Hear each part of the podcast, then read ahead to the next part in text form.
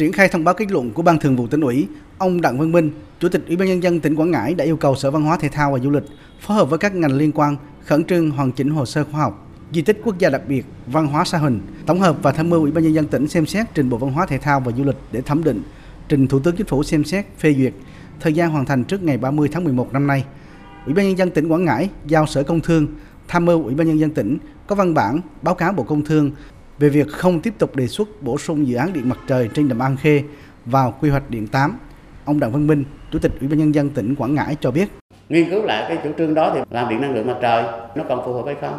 Thì cái này tỉnh cân nhắc hết sức, đặt cái lợi ích của tỉnh lên trên hết và phát triển ổn định bền vững lâu dài. Cái gì mà chúng ta có được cái lợi thế thì phải giữ phải khai thác cái lợi thế đó, không chạy theo kinh tế để đánh mất tiềm năng về du lịch.